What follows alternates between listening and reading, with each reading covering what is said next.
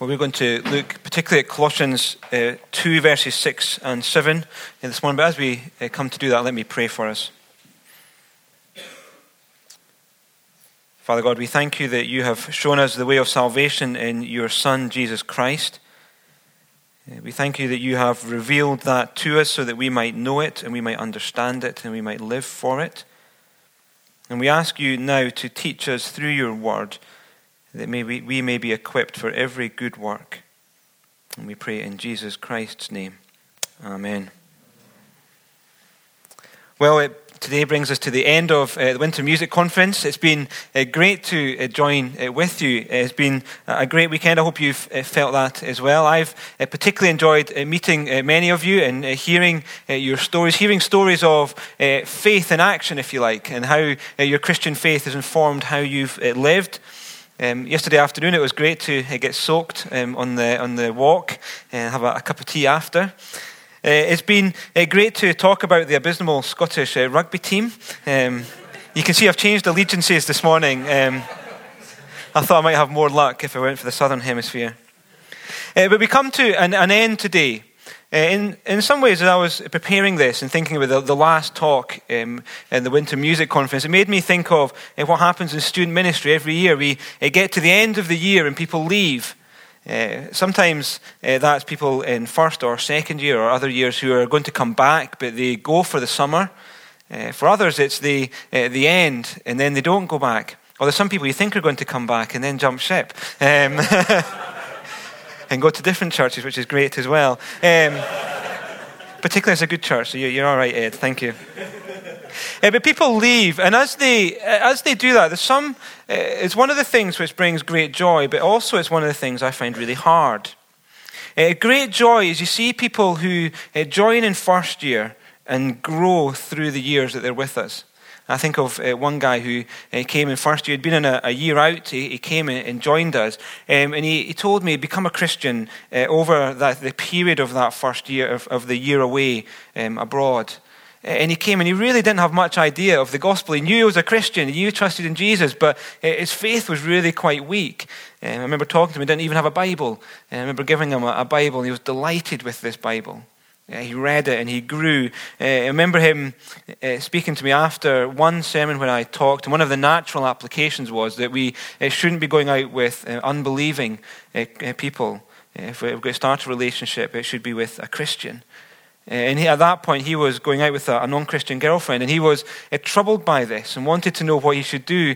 And he could see at that moment the call on him was Am I going to live for Jesus at this point, or am I going to make this relationship the big thing?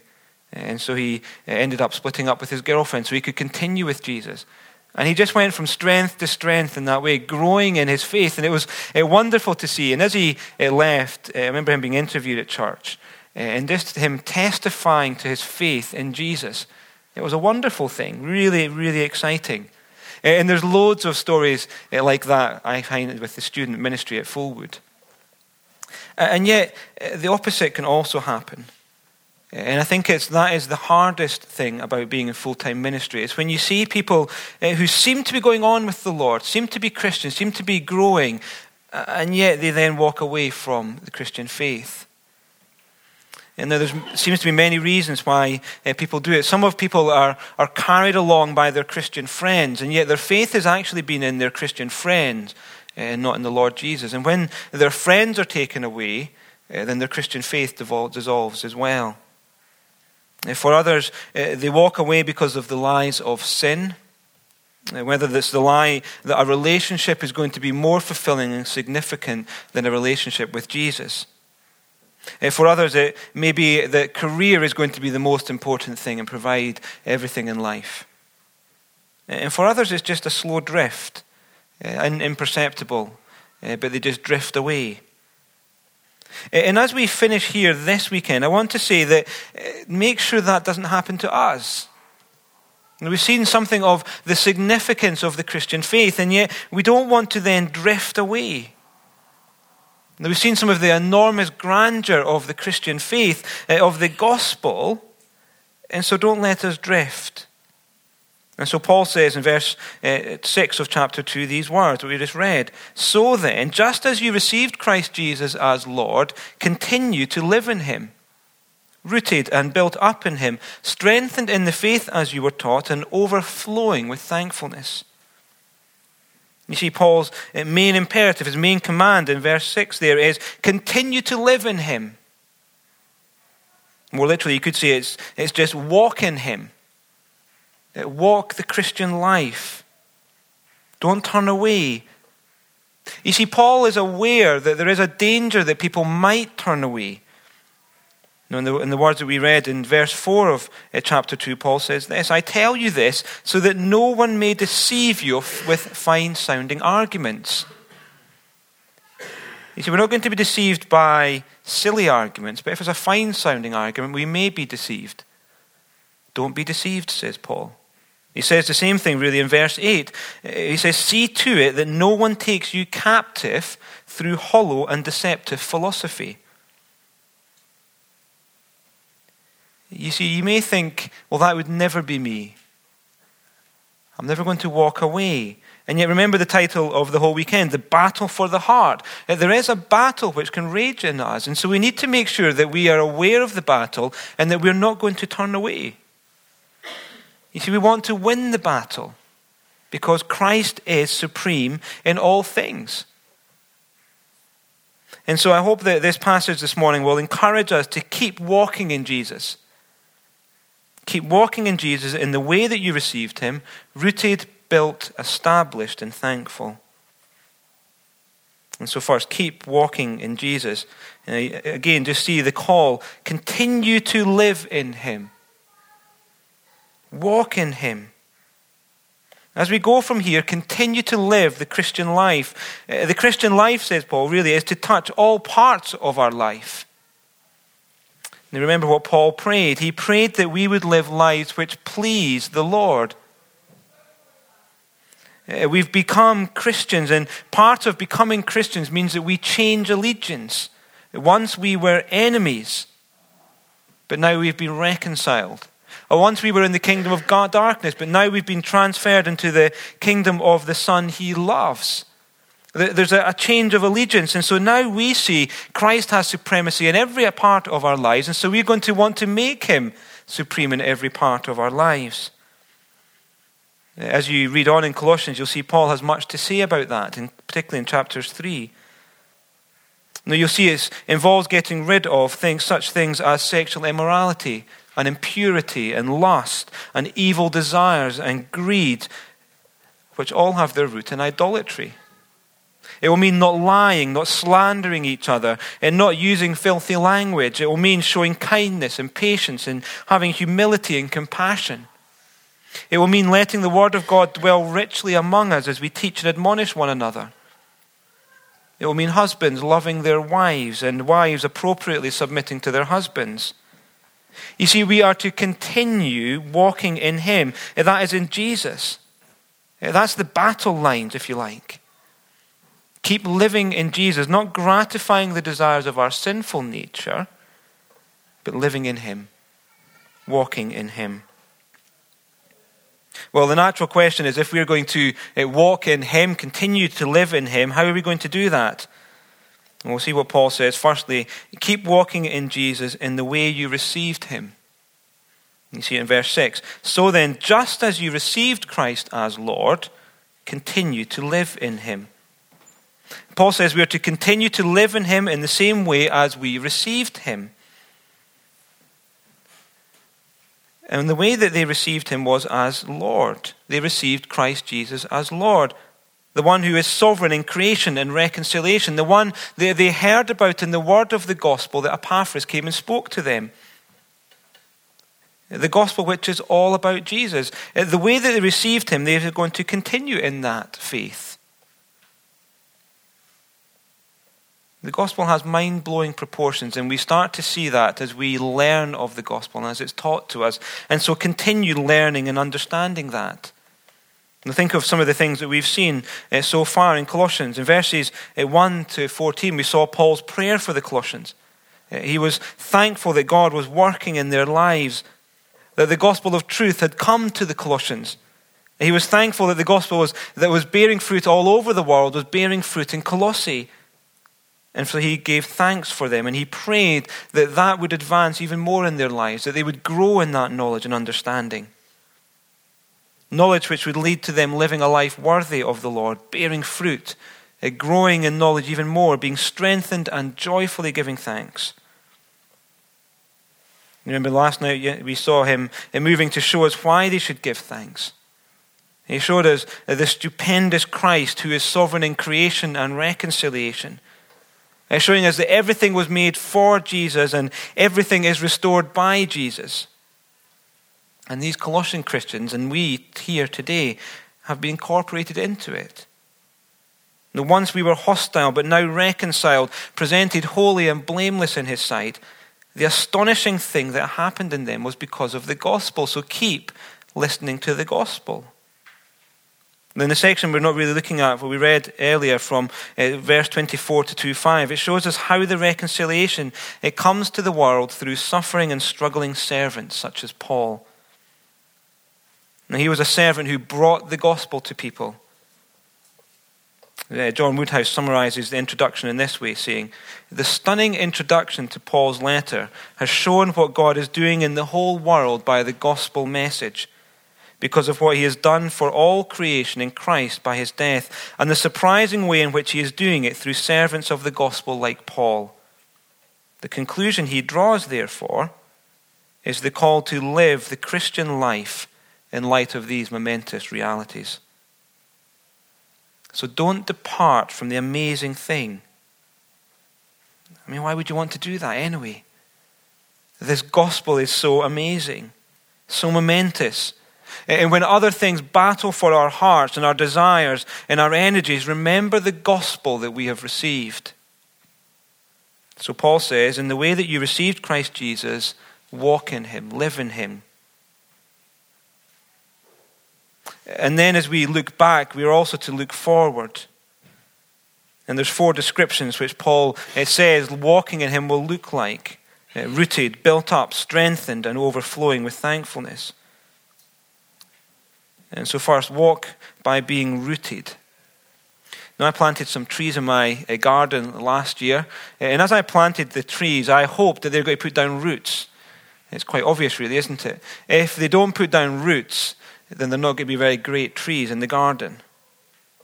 Doesn't matter how much they might have on the top, if they've not got strong roots, uh, they're going to blow over, they're going to uh, shrivel and die. So put down roots in your Christian faith. Now, you could even translate the words there as uh, put down solid foundations. I remember last year watching my neighbours putting up a one story extension. I was amazed at how deep they dug the foundations. Meters into the ground, they then filled with concrete and steel, Uh, so that the building that they put on top was going to be solid. And so, as we're going to continue walking in Him, that means putting down stronger and stronger roots in the gospel, becoming more and more solid in the gospel. And you could say, in some ways, it's the same as what he said in verse 9 praying that they would be filled with a knowledge of his will. And you see, it's not knowledge of some kind of abstract philosophy, but knowledge of the person Jesus Christ. Uh, the one whose significance cannot be underestimated.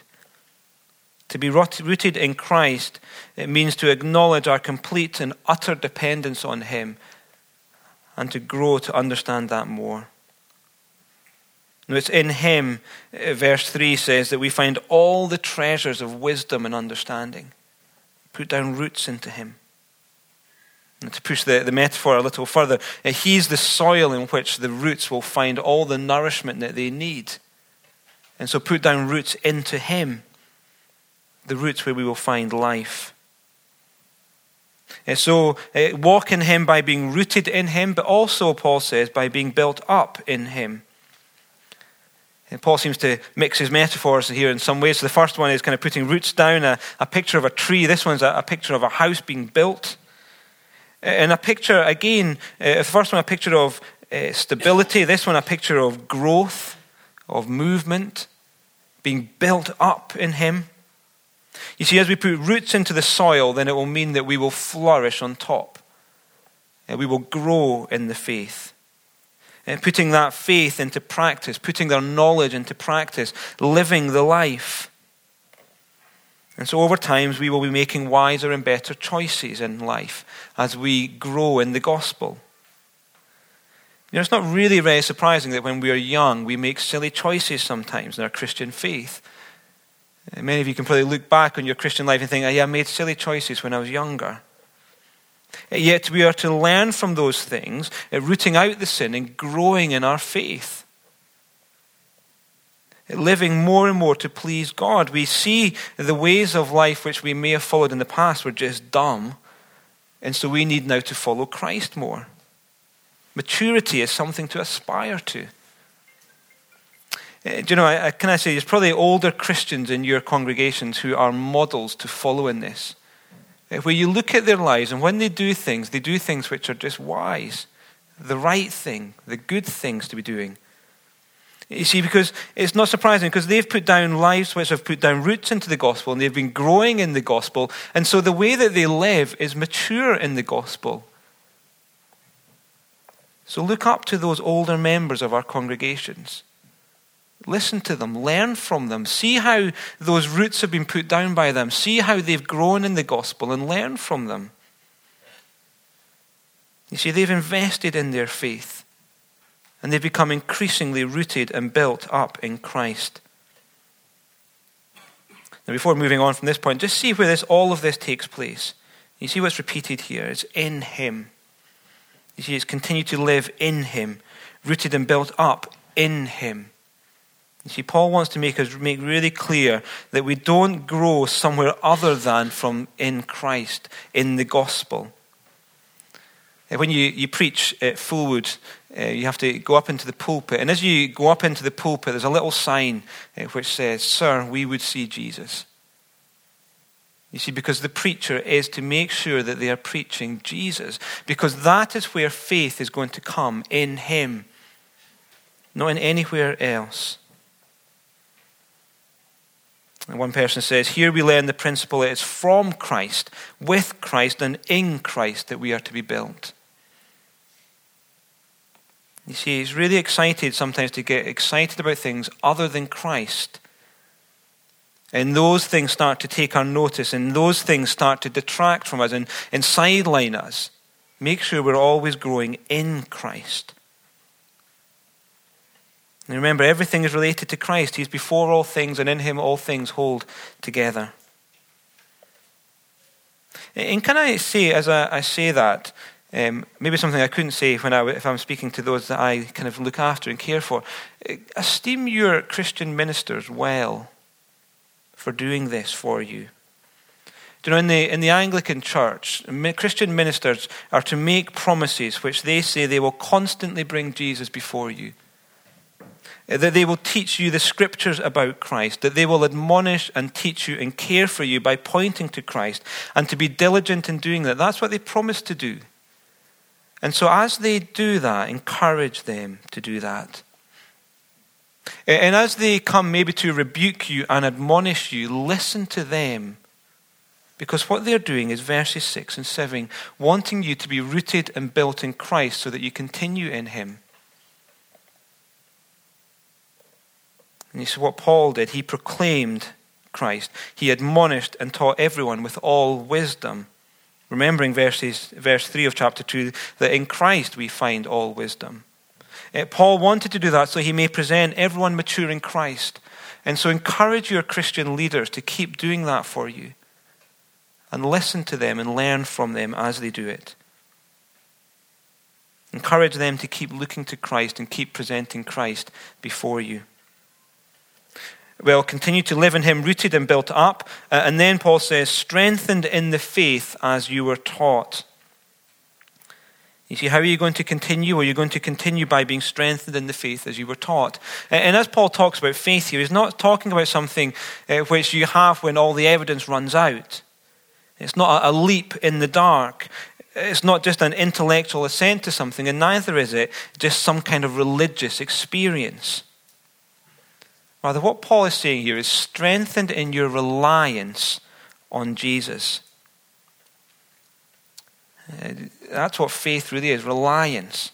Now, think about the chair that you're sitting on. Uh, you rely on that chair to keep you up. Now, we had some friends where we, where we used to live, and they had one chair. I remember we had uh, some new people came to church, and we invited them out for lunch at their house. And um, I remember Jane coming and sitting down on the, the chair around the dinner table, and the chair just collapsed.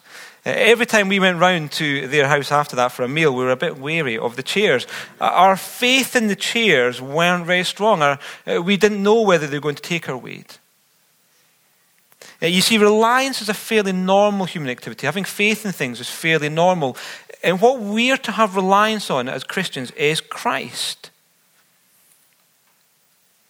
Now, some of the things we've seen this weekend show us how worthy Christ is of our reliance, of our faith. And we want to be strengthened in that. Uh, you see, our faith is not about a strength of feeling that we have.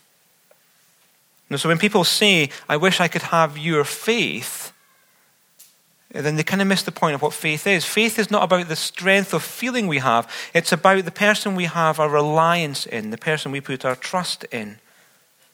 It's not the strength of feeling that's important.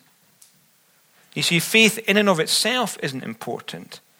Faith is neither good nor bad. It's, it's faith in something. It's the object of our faith which is important. Now, I like Tim Keller on Facebook, um, and Tim Keller often puts up wise little proverbs. Do you ever come across people who always say wise things? you just think, oh, that's really great. I always seem to say really stupid things. Um, I remember when I was a physio once, actually, I used, when, I, when I used to treat um, amputees, I would always just say really stupid things like, come on, best foot forward. Oh, and things like that. Uh, but Tim Keller has uh, really uh, wise things to say. And one of the things he said just a, a, a couple of weeks ago, he said this. He says, Strong faith in a weak object fails, but even weak faith in a strong object succeeds. You see, it's the object of our faith which is significant. And just think what we have seen about Christ this weekend. How worthy he is of our trust and our reliance will be strengthened in your faith in Him. Understand more of that. See, Paul wants us to grow in our trust in Christ and in nothing else. Uh, William uh, Still, some of you may have heard the name before, was a, Christian minister in uh, Aberdeen. he was the minister of a, church there for over 50 years. he was working right up into his 80s. Um, I remember my, my brother was a, a, went to his church when he was a student, and he said when he was in his 80s, they had him round for a meal. And he said they got to about kind of half nine, ten o'clock, and uh, Mr. Still, and you always called him Mr. Still, uh, that, that, was his name. Mr. Still uh, said, oh, "I need to go home now, boys," and they thought, oh, "Poor old man, he's getting a bit tired. He needs to uh, go to bed." And he followed that by saying, "I need to go and pray for all our missionaries now." And that was the kind of man. He was a formidable presence um, in the church, a great man. Uh, he wrote a book on pastoral ministry, uh, and he said this in this book on pastoral ministry. He said, One of his great sadnesses in ministry was that some people attached themselves to him. This is what he said. He said, They thought I was stronger than they, and they clung to me in the hope that by climbing onto my back, they could become more than it was in them to be and therefore in God's will for them to be. And he says, in the end, they were broken as they did that. You see, they were putting their faith in Mr. Still, not in Christ. Now, I see it with students whose faith is tied to their friends and not in Christ. Uh, make sure that we put our faith in Christ, not in our friends or in your Christian ministers or in the church that you go to. So don't think because I attend JPC or because I attend Fulwood or because I attend Christchurch Walkley or Christchurch Endcliffe or Holy Trinity that my faith is going to be strong. The faith is not in your church and the people there. Your faith is in Christ. So continue in Him by being strengthened in your faith as you were taught don't move away from the gospel.